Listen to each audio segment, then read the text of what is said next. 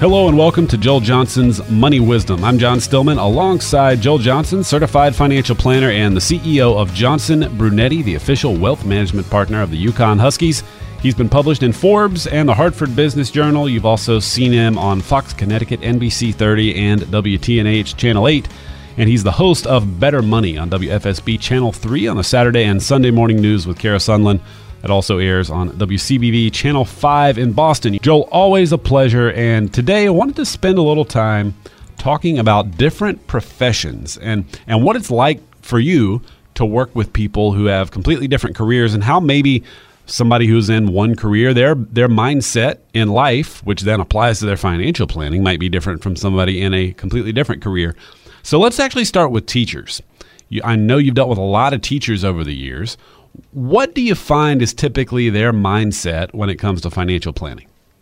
Well, it's interesting because many teachers, not all, and of course, this is th- these are general statements. Not everybody is the same. That's a teacher, or a doctor, or a, or a uh, landscape contractor. Not everybody is the same, but this is general. And and why can we be general? Because first of all, we've helped thousands of families prepare for and go into retirement, and so we have a pretty good idea of of the different nuances of the professions, but also certain professions attract certain personalities. And I tell you, in my career, one of the things I enjoyed the most is learning. I, I love learning and I learn so much from clients. You know, I'm not an engineer. I learn a lot from engineers. Uh, I am not a um, forestry uh, person, but I learn a lot from from people that are in the professions that love to live outdoors. I just I love learning, and I can learn from anyone. Um, speaking of learning, so let's talk a little bit about teachers. Teachers tend to, and again, these are general statements, but they tend to like predictability. Um, they tend to like structure in scheduling. Uh, they tend to get fulfillment out of um, expressing themselves and what they're passing on knowledge and, and even passing on beliefs. And many teachers love to challenge students to think differently about things. When it comes to their finances, again, they, they like some air of predictability. And so they tend to gravitate towards types of plans, pension plans, for instance, or um, systematic savings plans, um, where they're doing something consistently over time and not changing that too often. And again, we have many, many teachers as clients. And what's interesting is many times teachers are married to someone that's the opposite of that. And so um, we end up sort of mediating a financial plan between priorities of the two different partners. What about doctors? Uh, what sort of challenges might you find with doctors when it comes to financial planning? Well, doctors is almost too broad of a term uh, because an ER doc is very different than a family doc, which is very different than a um, obstetrician, that is very different than an orthopedic surgeon. Hmm. And uh, it doesn't mean personality wise they're different, but you know, ER docs, for instance, tend to not all of them, but they tend to like challenge. They like to high unpredictability, um, reaction time. They love reacting to situations and so on. They're going to tend to gravitate towards a different type of a financial plan than possibly a family practitioner or a general doctor or a pediatrician. And so, you know, once again, financial plans need to be customized. Uh, many doctors, if they have ownership in their practice, which many, many do, even though healthcare has changed a lot, and now there are these big organizations that doctors' practices sell into. Um, they're called roll ups. Um, but many doctors are still on their own when it comes to retirement planning. And the advantage there is that uh, there's tremendous flexibility in the type of retirement plans, pension plans, 401ks, and so on um, that can be set up, that doctors can set up if they have control of that practice, if they have pure ownership of that particular doctor's practice. Um, the other thing that doctors many times are susceptible to is tax schemes. Um, and we've seen a lot of doctors get in trouble with um, sort of high end tax planning that might be a little close to the edge uh, that gets challenged, and they can, you know, many times they have to go back and three or four or five, eight years ago uh, correct something that was done from a tax standpoint. And sometimes that can be very costly for doctors.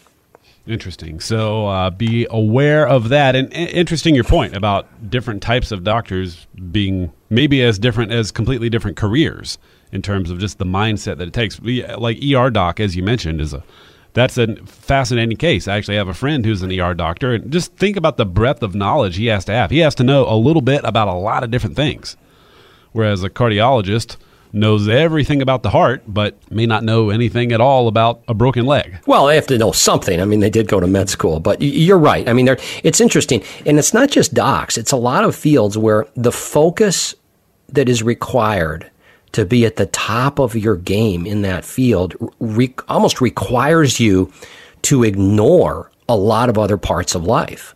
Um, you, know, whether that's a, a brilliant artist, a physicist, a doctor, an engineer, an inventor.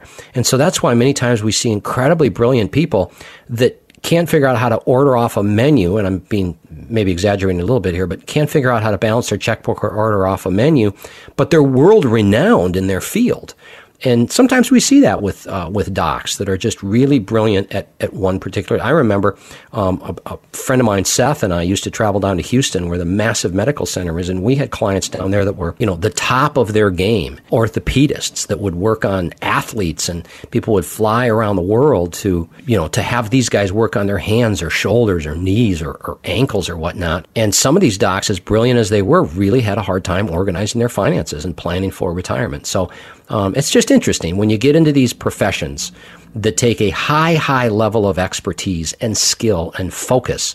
Many times there are holes in other areas of life. You mentioned engineers earlier. What are the kinds of things that engineers find important in financial planning, and what are the things you have to talk through with them? Well, engineers uh, tend to like things very, very organized, um, very structured. They also have been trained to look for problems.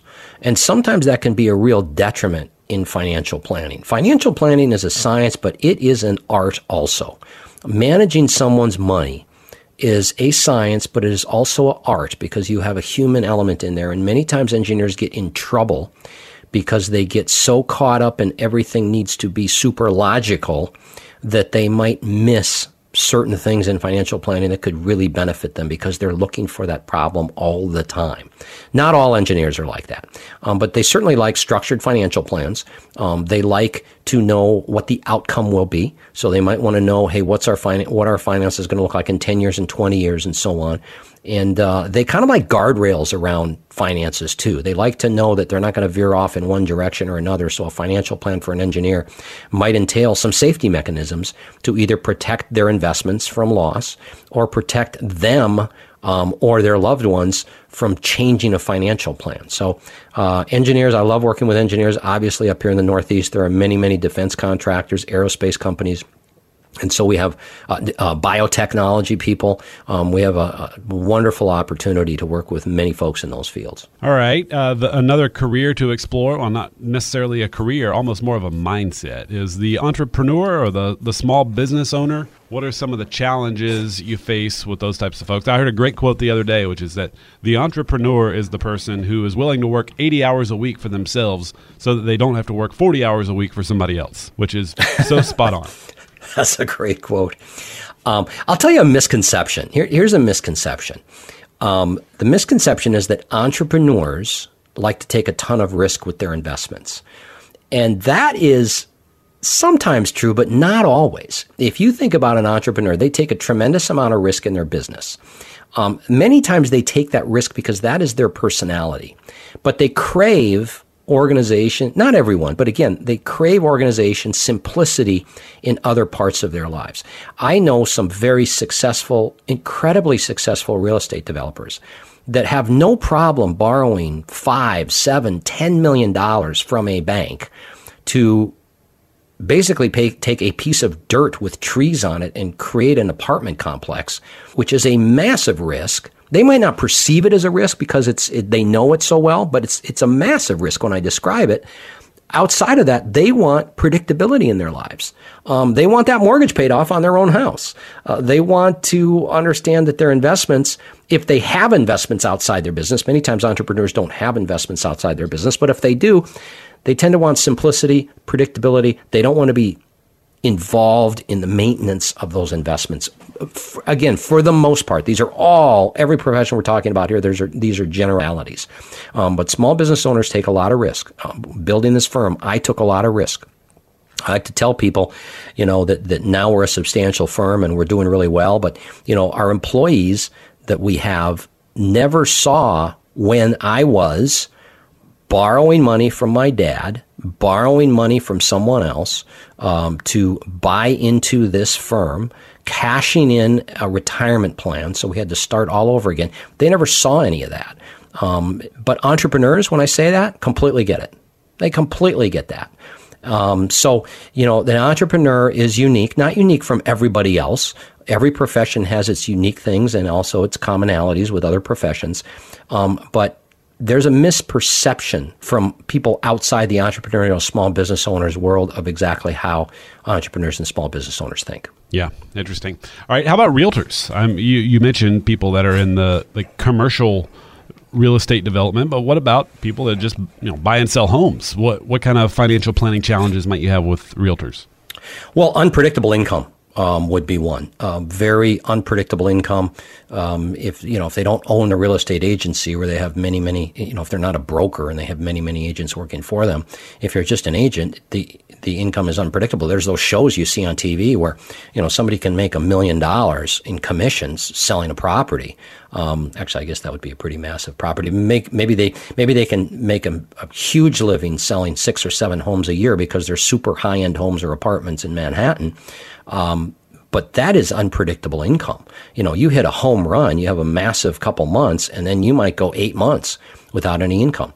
Um, or, you know, if they're selling individual family homes, they don't know how well they're going to do from one year to the next. Um, we could go into a real estate recession, all of a sudden nothing's moving. And so unpredictable income is a real challenge for realtors.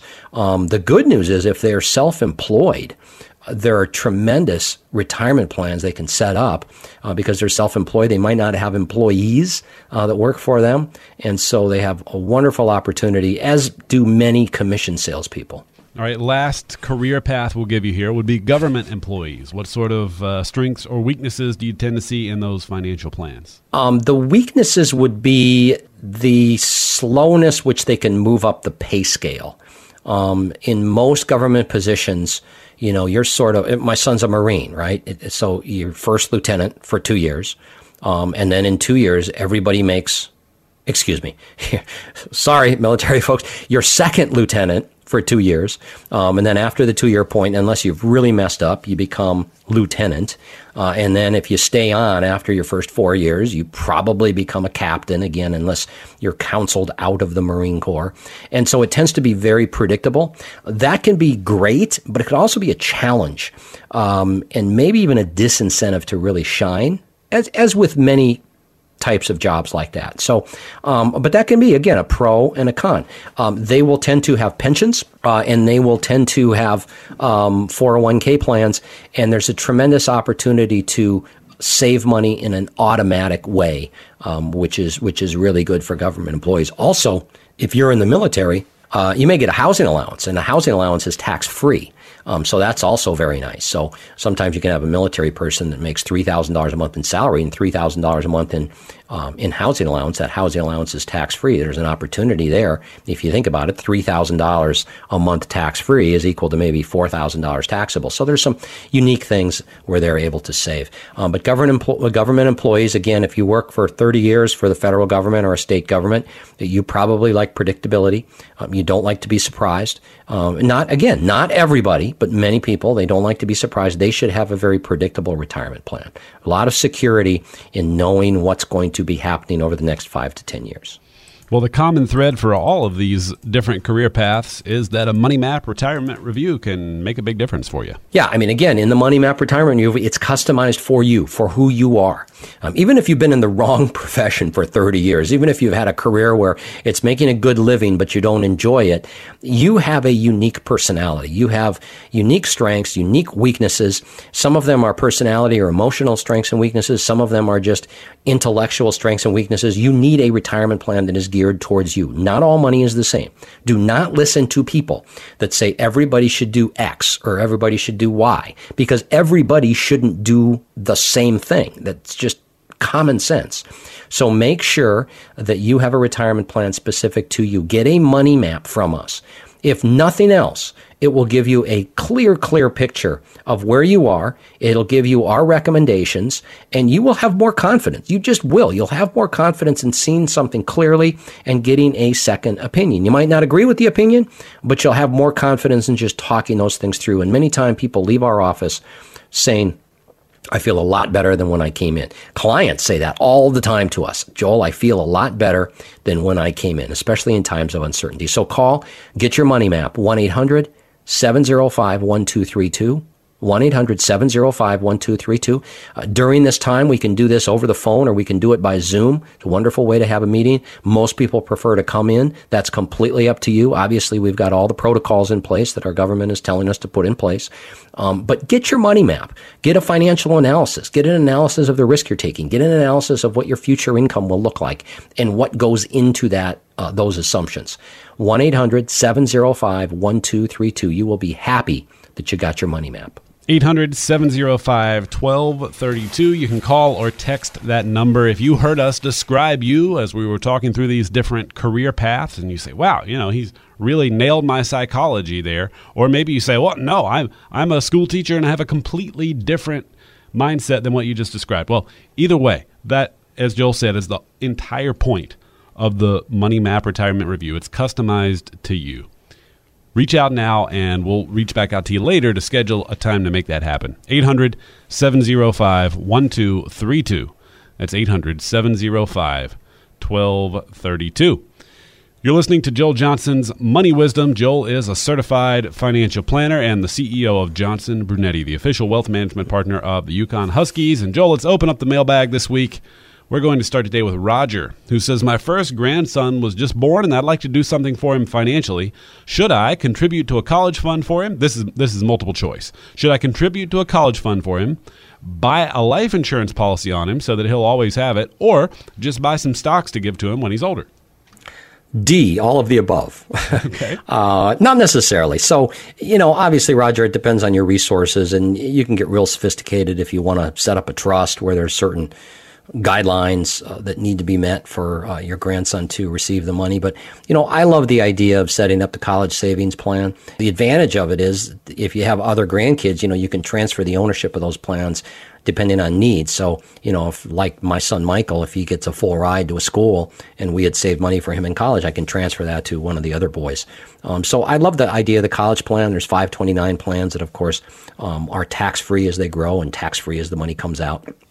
Um, life insurance policy. We bought life insurance policies on our boys.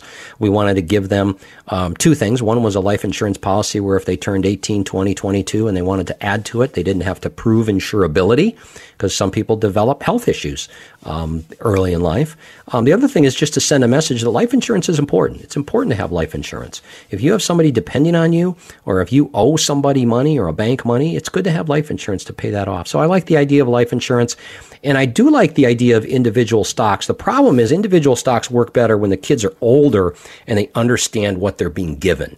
You know, Disney was a favorite stock to give kids, you know, years back when they were 10 or 15 years old because the kids understood Disney and they would get an idea of what it's like to own a company, McDonald's.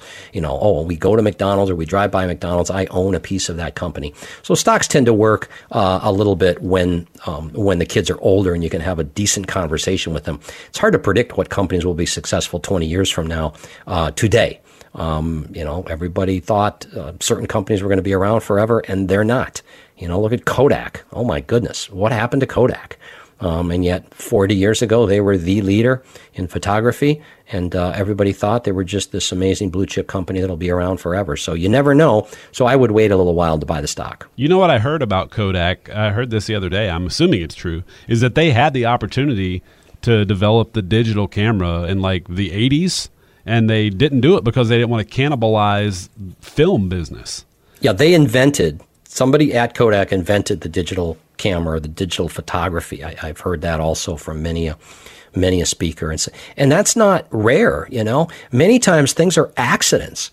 Um, you know, Google started out as a search engine. AdWords was I, have been told a byproduct, just sort of something that was created as a as a strategic byproduct. 3M with the post-it notes. Um, we've all heard the story about how post-it notes or post-it notes were sort of this this thing that just happened because some engineer at 3M wanted to figure out a way to be able to get his notes stuck to his desk. And so this happens over and over and over again. And so not only do we not know what companies are going to be around, we don't know what companies are going to surprise everyone. Um, Amazon. I mean, remember when Amazon started?